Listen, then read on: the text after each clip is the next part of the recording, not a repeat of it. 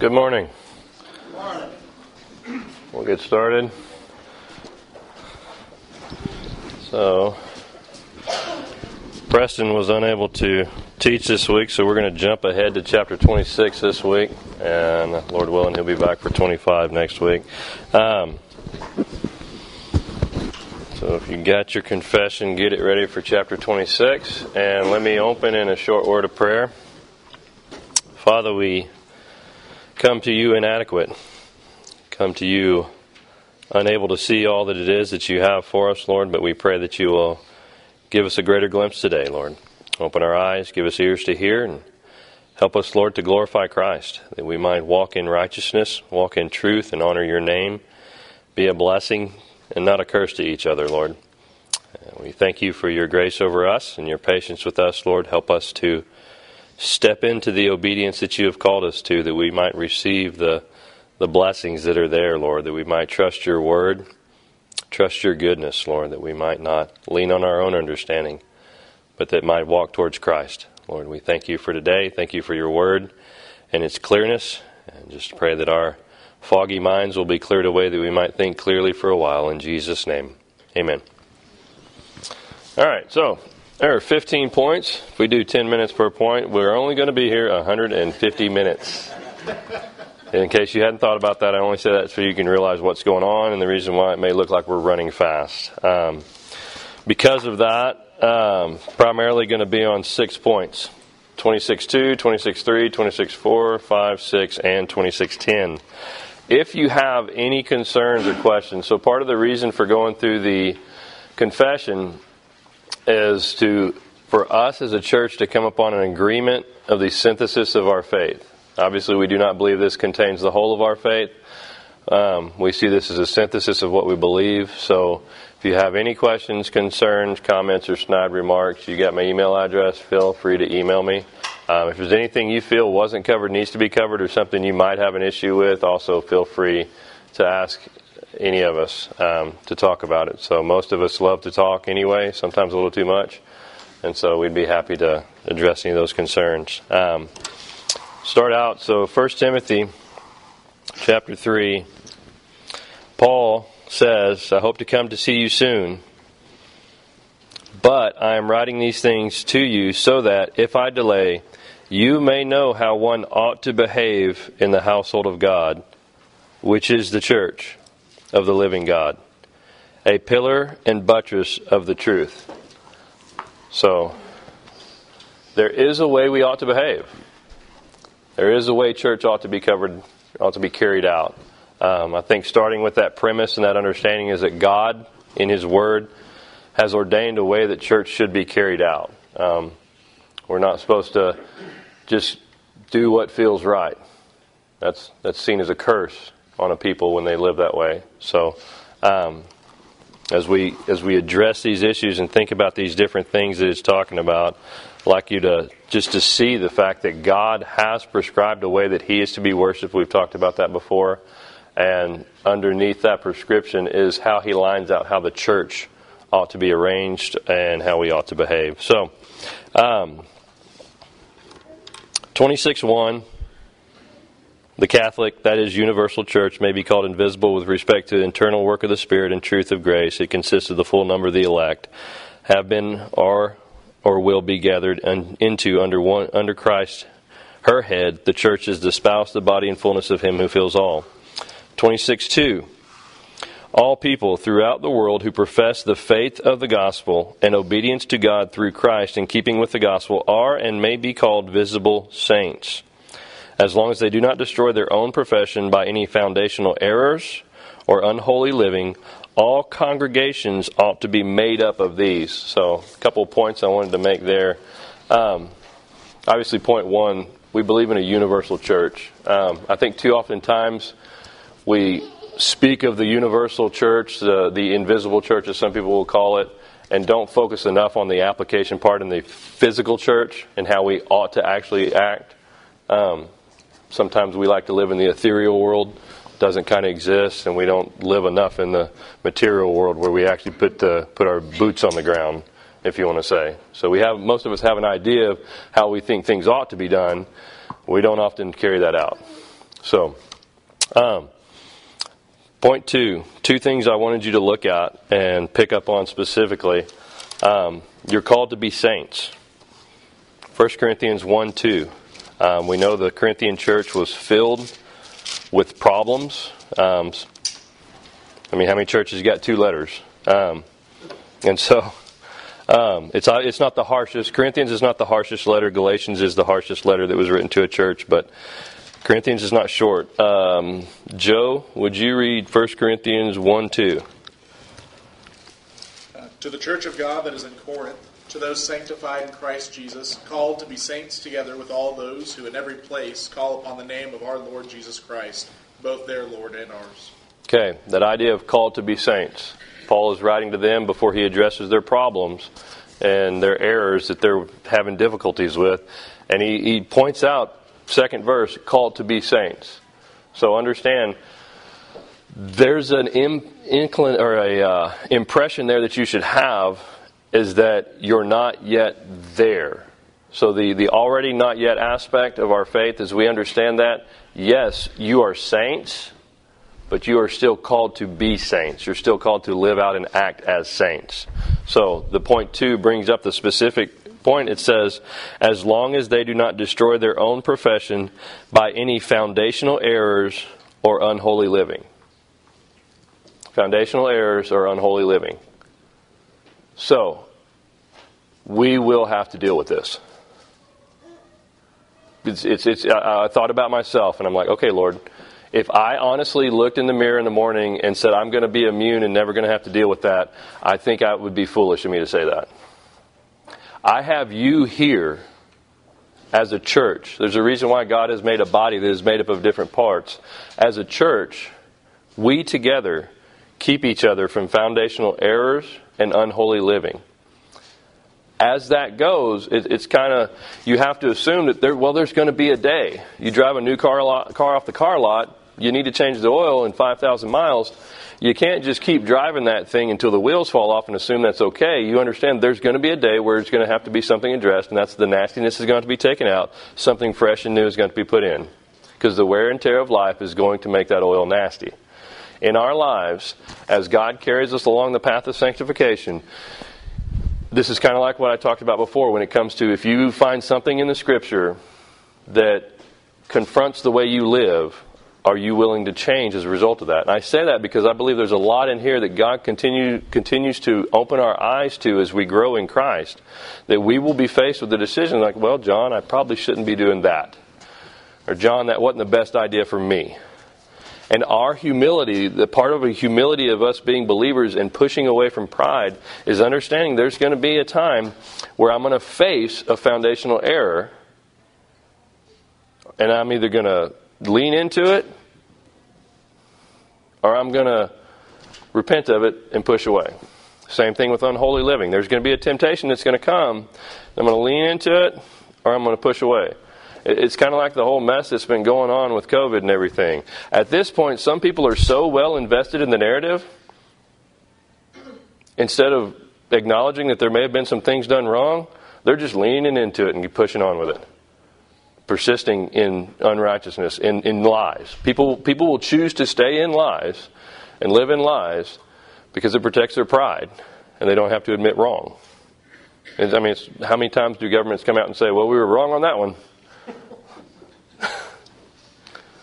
So, us as Christians, as a body, understand one of the points that we're talking about here. A church continues to be a church so long as it continues as, as it does as it excuse me as long as they do not destroy their own profession by any foundational error or unholy living. So, us as a church, us as looking at other churches in that aspect. Now, the way we use the word church, we don't have to call everybody a church that meets together and calls himself a church. We don't have to do that don't assume it, it, I mean, it's the theme of our culture today that you can be whatever you want to be, just and we have to call you that. Well, no, I, am not Hispanic. It, it's obvious. I'm not black. It's obvious. If I chose to call myself that, you have every right to say no. It's kind of stupid. You know you're not that. Don't do that. Just because somebody calls themselves a church doesn't mean we have to go along with that.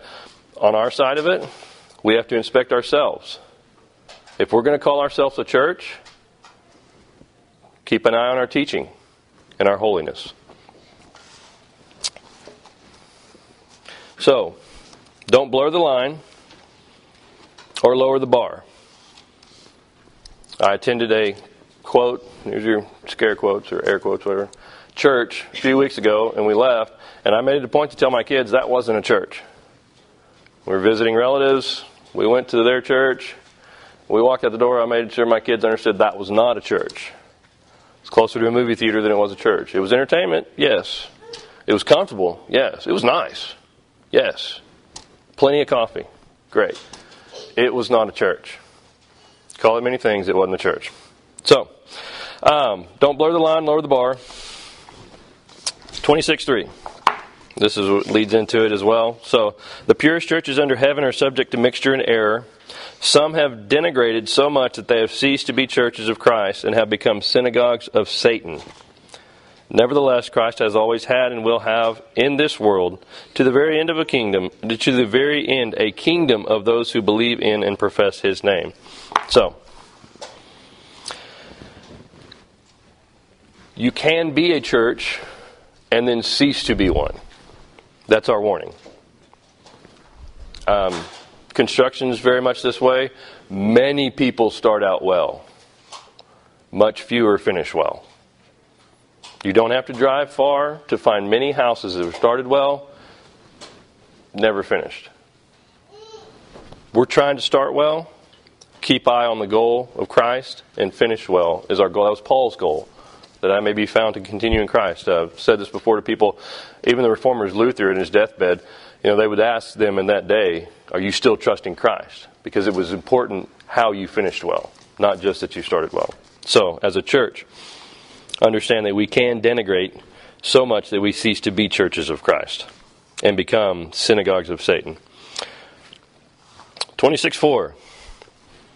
Short and simple, no popes. There's one head of the church. The pope sets himself up as the head, unbiblical. That's false doctrine. Uh, the pope of the Roman Catholicism cannot, in any sense, be head of the church. But that is what the official Roman Catholic doctrine does: is sets the Pope up as the head of the church. Um, they're not as firm as they used to be on some of their teaching, but they would say that all other churches are not churches at one time, um, because of the, the belief that the Pope was the selected one in the line of Peter, and was the actual physical, physical, visible representation on earth of the head of the church. We reject that doctrine wholly. There's one head of the church, and that is Christ. After that, you just have under shepherds.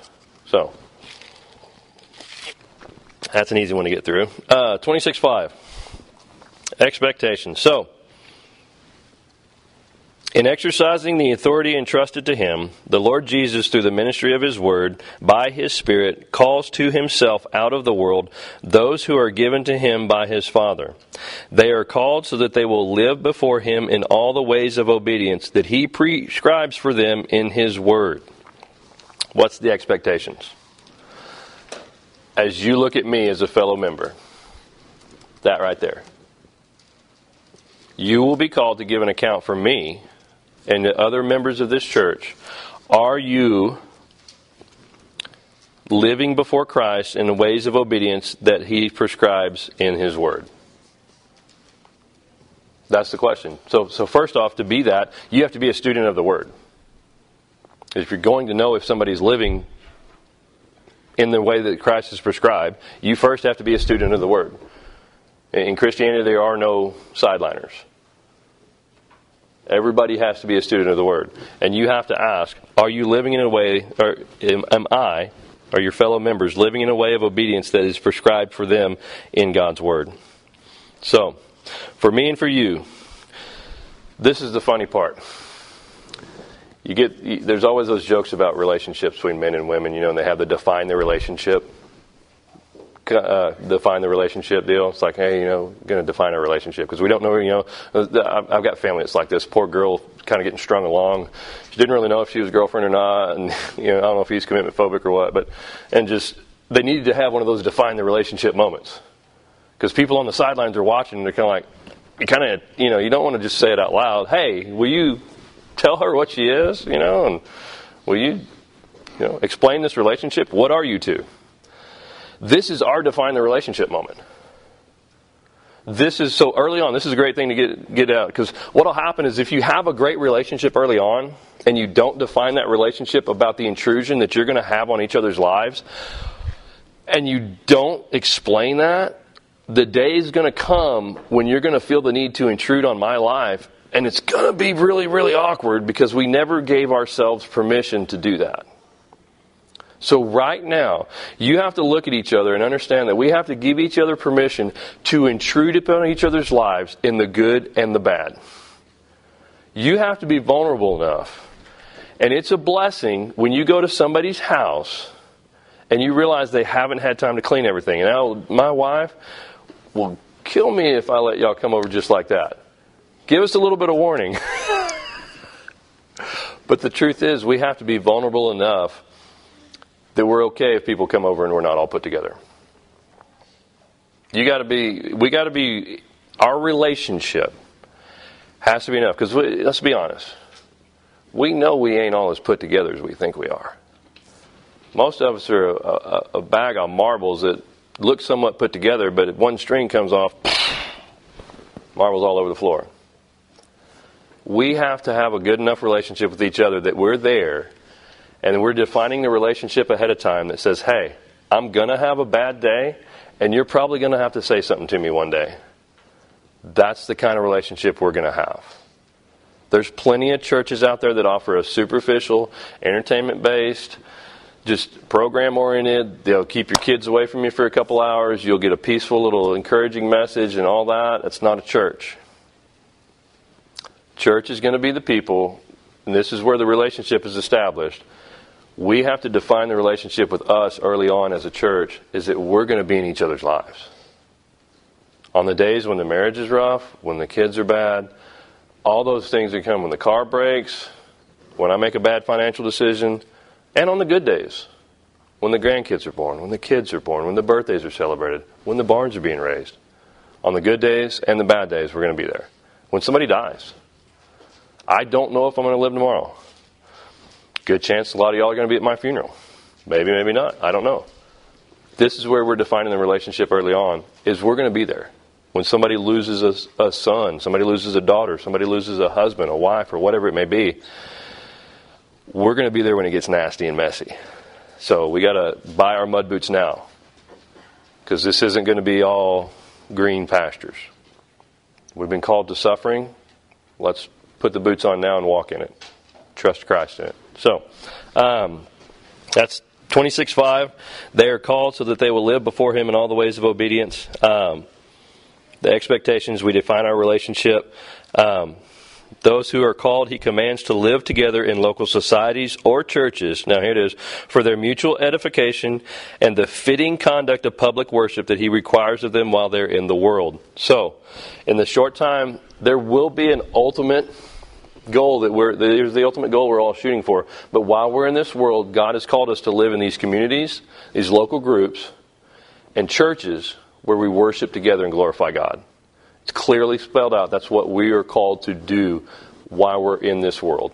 So we're called. We're, we look to the we look to the city whose builder and maker is God, to the city not made by human hands. We look to that, but we live here today. Um, 26 6.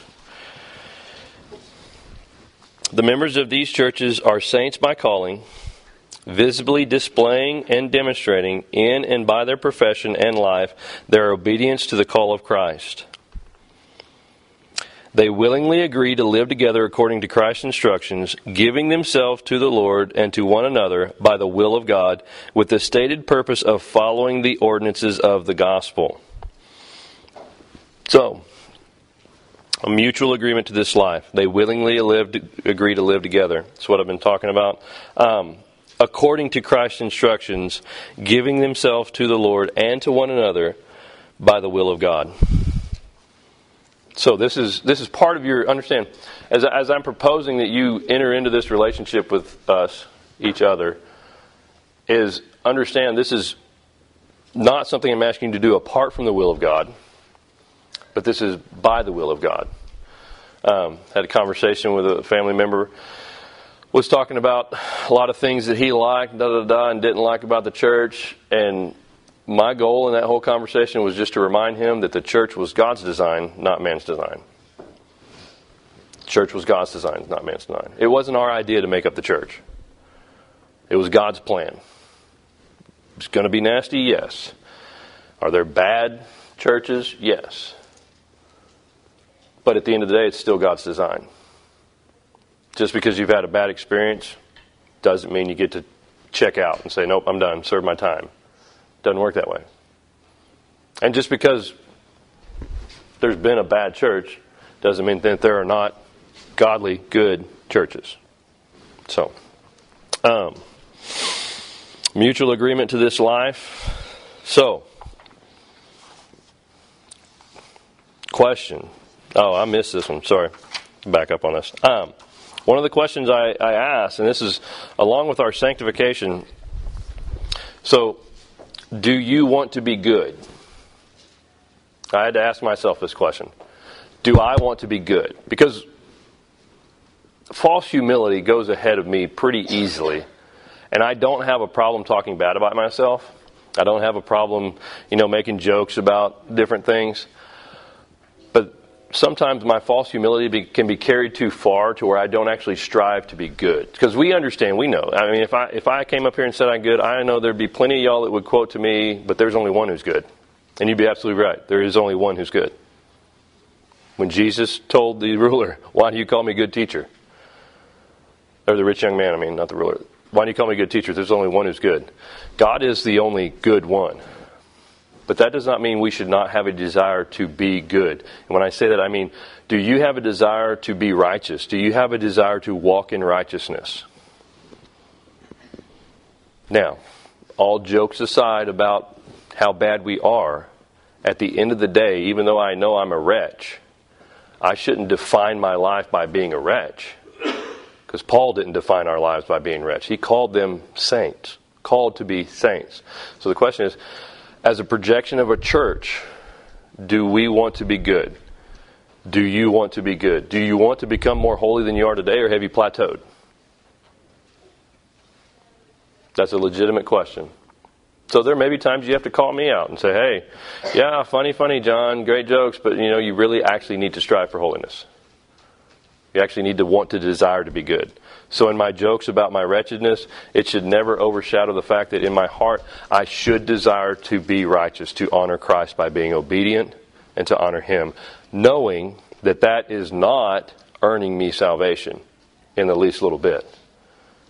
This is not, this is not a matter of justification. My justification will only ever be because of Christ's goodness, never because of mine.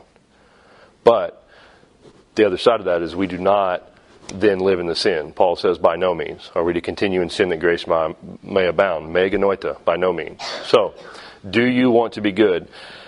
That's important for you to answer that question, is because, and for me to tell you that I've asked myself that question, is because now you can come up to me in five years, in a year, or next week, and when you see a little bit of a conflict, a little bit of hypocrisy in John's life, you can say, but wait a minute, John. Don't you want to be good? This is the, the defining the relationship point. Don't you want to grow in holiness and righteousness in Christ? Because, like I said before, many people start out well, but not everybody finishes well. So, our goal is not to just start out well, our goal is to honor Christ through to the day of completion. So, the, the confidence that we see in Philippians I'm confident that he who began a good work in you will see it through to the completion in the day of our Lord Jesus Christ. I'm confident in that, and I see you, and I see all of y'all. I'm confident that Christ will continue his work in you. And part of us being a church watching each other's souls is seeing that that's taking place. There is no plateau in righteousness, there is no plateau in goodness, there's no plateau in the Christian life. There is only continuing on in faithfulness, growing each day. So, um, and now, that being said, I am a roller coaster. So, help me back up the hill. So, that's my call. Um, or my challenge to you help me back up the hill. So, as we climb towards Christ. So, all right, 2610. Oh, I'm doing great. So, 2610. Any questions on what I've talked about so far? There, is a point here in uh, number four about uh, the Pope being the Antichrist. Mm-hmm. Uh, the Westminster Confession doesn't say that. And I was wondering uh, uh, what uh, what is the basis for saying that the Pope himself is the Antichrist? Um, I would take it, if I'm understanding it correctly, we're not saying as the ultimate Antichrist as if we look at a uh, premillennial dispensational view as that one guy. But as in John says, the Antichrist. First John talks about the Antichrist coming to the world. Um, I believe that he is because he is against Christ. He is against Christ's church. That's why he's set up as the Antichrist because he has set himself as head of the church and has not exalted Christ as the head of the church. That okay? Yeah. Everybody understand that? If you set yourself up as head of something that you're not the rightful authority as head of, you are undermining that rightful authority. Understand that? You're teaching. So the, the Bible's the Bible doesn't really walk in gray much. It's black and white. You're for us or you're against us. Um, so if you have set yourself up and said you are head of the church when you have not been given the authority to be head of the church, you are illegitimate and treasonous and should be executed. That's I mean we understand that. So that is the that is antichrist. That is against Christ's headship. So and I, and I think the natural fruit, I think it's obvious to see the natural fruit that's grown from that. Um, I mean, there's not, there's, there's no wonder that the Roman Catholic Church is fraught with problems. Um, I mean, it's the natural fruit. I mean, the tree's going to bear its fruit. What a man sows, that he'll reap. And if you want to reap setting up one guy for a couple thousand years as the head of the church, and you want to, I mean, expect to have your priest be a mockery, I mean, so there's no small amount of books or movies making a mockery of Roman Catholicism. Um, so, okay. Any other questions? Yes. So I think what I hear you saying is you're kind of uh, quoting Paul in Second Timothy. Of, I have fought the good fight.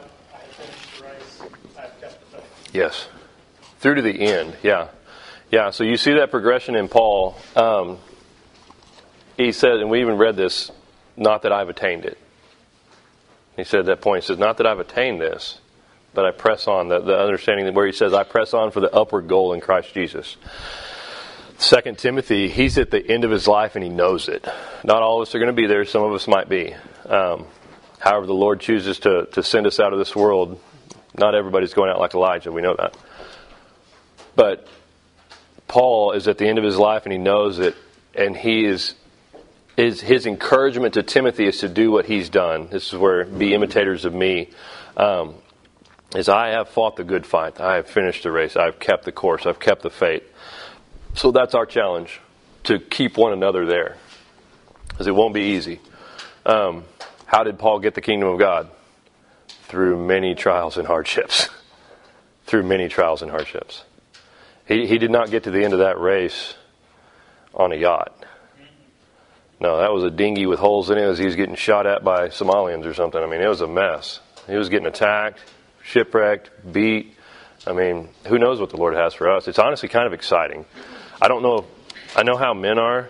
We like challenge and battle and fight. I mean, the idea of, you know, give me a clear field and all day to fight, you know, is exciting. There's something nice about battle that men like. Um, but that's what we have ahead of us.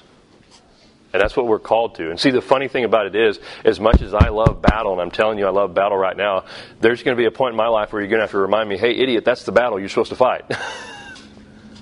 Because what's going to happen is we're most of all self deceived. I'm most of all, I, I can pick out sin in everybody except myself very well. It's, it's, uh, it's, uh, Thomas, Thomas White in chapel one time joked around and quoted the Ch- Kenny Chesney song and said, It's our favorite sins that do us in. Um, and so it's it's the stuff that I it's the sins and the part of this world that I'm trying to hang on to that I'm not going to see, and that you're going to have to help me see. You're going to have to open help. I mean, this is why we're together. We're a body. We're committed to one another. Is why we have to be in our lives because we can put on a good show for the most part, but we have to be in, in, in each other's lives enough and a part of each other's lives that, that we are actually family. That we know each other's dirt. That we, we know what skeletons are in the closet, and so we wrestle. We wrestle together. Um, the spiritual battle that's being talked about that we're going to fight, and the actual physical sufferings that we're going to go through we need to be there to wrestle with each other.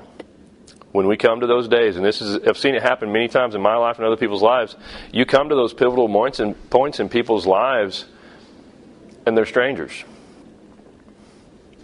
They're strangers.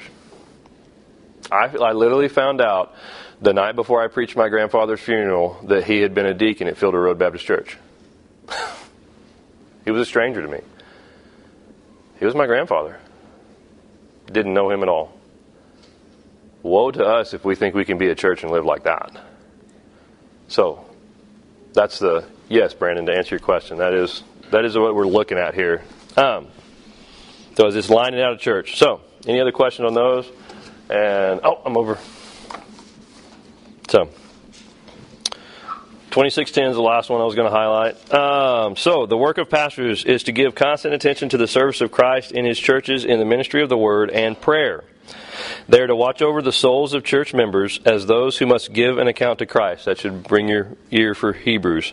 Um, and, and obey your leaders and submit to those as those who have to give an account for your souls. Um, that's that's interesting.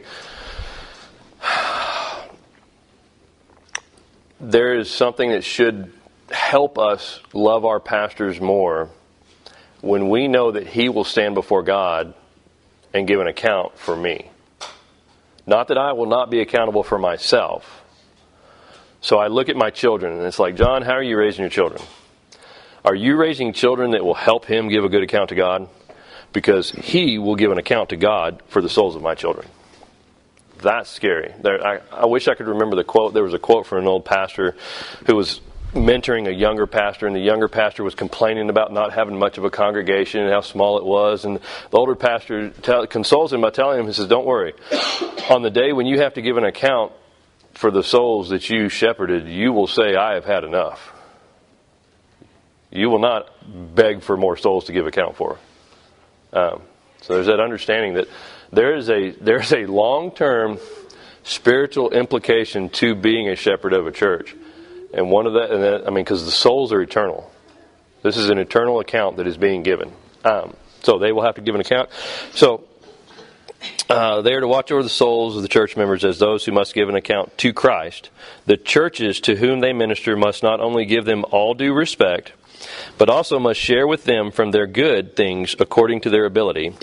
They must do this so that pastors may have a comfortable living without having to be entangled in secular matters, and so they can show hospitality to others. This is required by the law of nature and by the explicit command of our Lord Jesus, who has ordained that those who preach the gospel should earn their living by the gospel. So, in our culture, what's primarily seen is a pendulum swing.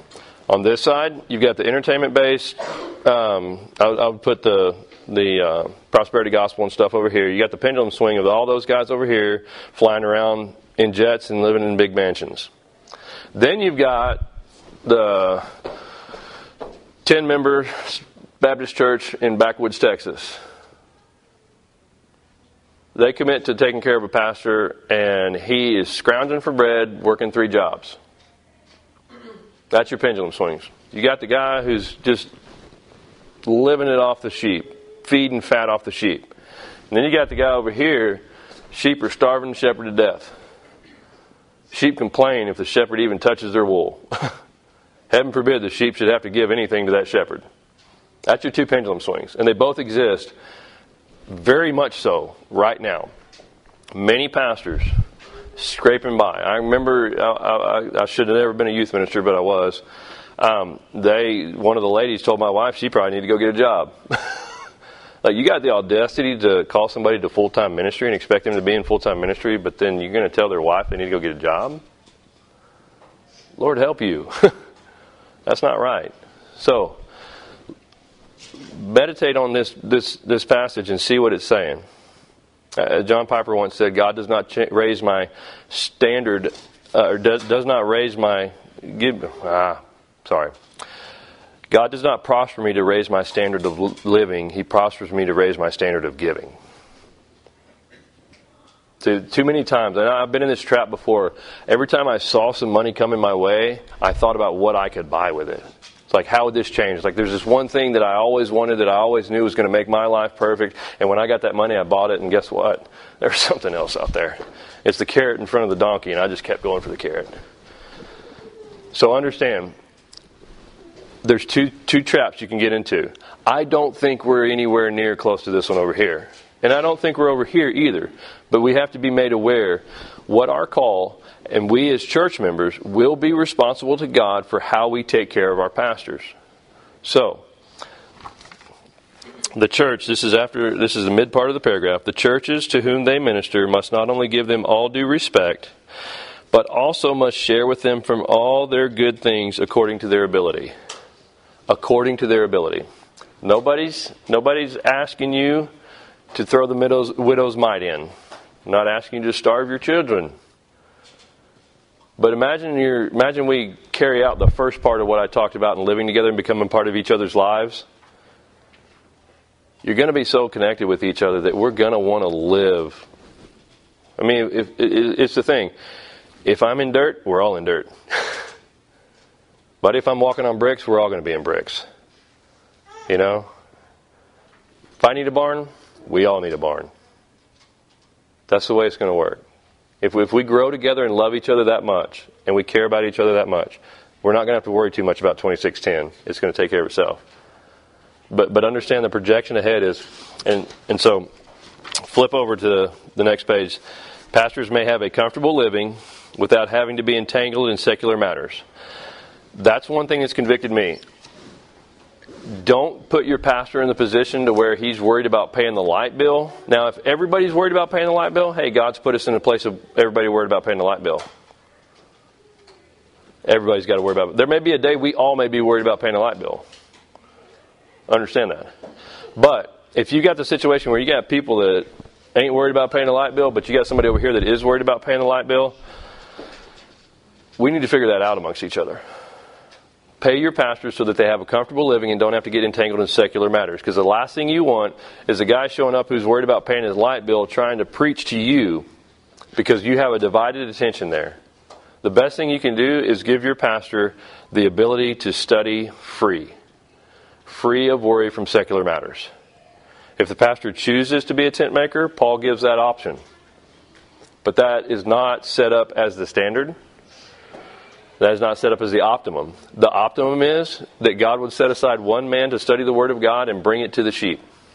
So, and so that they can show hospitality to others. That one I really like too.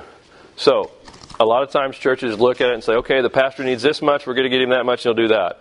How better is it if you pay your pastor and however that is? Now, I say pay. If you're giving him eggs, you're paying him. Understand it. It's according to your ability. There's going to be days the only thing I'm going to give to my pastor is an old achy back. But by golly, he's going to get an old achy back. I'm going to be over there swinging the hammer as long as I can. That may be what he gets. That that's the ability. If the Lord gives you the ability, if all your, I mean, it's your, it's your family, it's your children, it's you cook for them. It's like, hey, we had an excess of X, Y, Z over here. We got five extra bales of hay. Hey, pastor, you're getting hay this month. so understand it's according to your ability. So get your pastor to the point to where he can show hospitality to others. Because that's our, that's our goal, because we all want to do that. And so our goal is to set our pastor free to where he can minister the Word of God, free from secular entanglements, and to be able to show hospitality to others. Because it's a, it's a crying, it's, it's a condemnation of many churches that their pastors are skimping by, working at gas stations or doing whatever needs to do because they got to feed their families and they've got a church full of congregants that could do better. They could do better. There's a lot of churches like that. So the other shame of that, I said, like is like the prosperity gospel preachers who are just eating the sheep. So understand on the pendulum swing of problems, we want to be right here in the middle. We're all in it together. So, um, this is required by the law of nature by the explicit command of our Lord Jesus Christ, who has ordained that those who preach the gospel should earn their living by the gospel. So, any questions?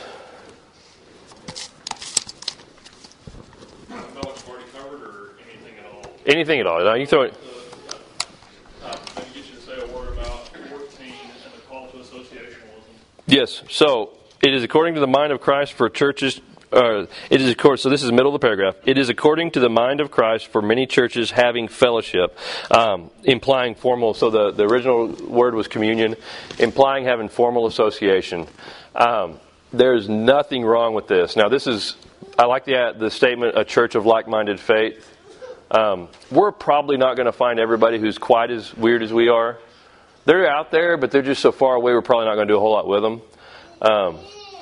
But understand, when we think about how we relate to each other as bodies of Christ, this goes back to the, the universal church and understanding that there are believers that God, there's a remnant that God has put throughout the world. He is calling people from every nation, tribe, and tongue. Um, so we don't live as an island as a church. So when there's a church 10 miles down the road that they're not going against the two things we talked about before, which was foundational errors or unholy living, there's not really a reason why we couldn't have fellowship with them. And, and it even speaks, so if you back up to 13, um, no, no, I'm sorry, it is in 14. No, 14 and 15. Yeah, 15. So 15 talks about the ideas of disputes. So there's nothing wrong to say, hey, we're having a little bit of trouble. We know that church over there is a solid church. Hey guys, can you help us out? And the same thing is going to be for us. So we should be willing as a church to say, okay, Reformed Baptist Church, other county. Do they they having trouble? Can we offer them? Can we be a blessing and encouragement to them in any way, and so honor Christ? So the understanding of, of working together at churches is very much there. Does that answer your question? Absolutely. Okay, so that clear as mud. And that would go to include things like dealing with cultural issues beyond just like something that's in. Absolutely. Absolutely. Join together. Yeah. Hey, hey, yeah. Hey, we're making a group. We're going we're going to go walk outside the abortion mill next week. Hey, we got these five churches that are joined together on that project. Let's do that together. We got a refugee colony living about 30 miles that way. It's more than one church can probably tackle. Hey, we need help. We got XYZ churches over here that are all similar beliefs. No foundational errors, no unholy living hey, help us out. Let's join together. We'll work together on this.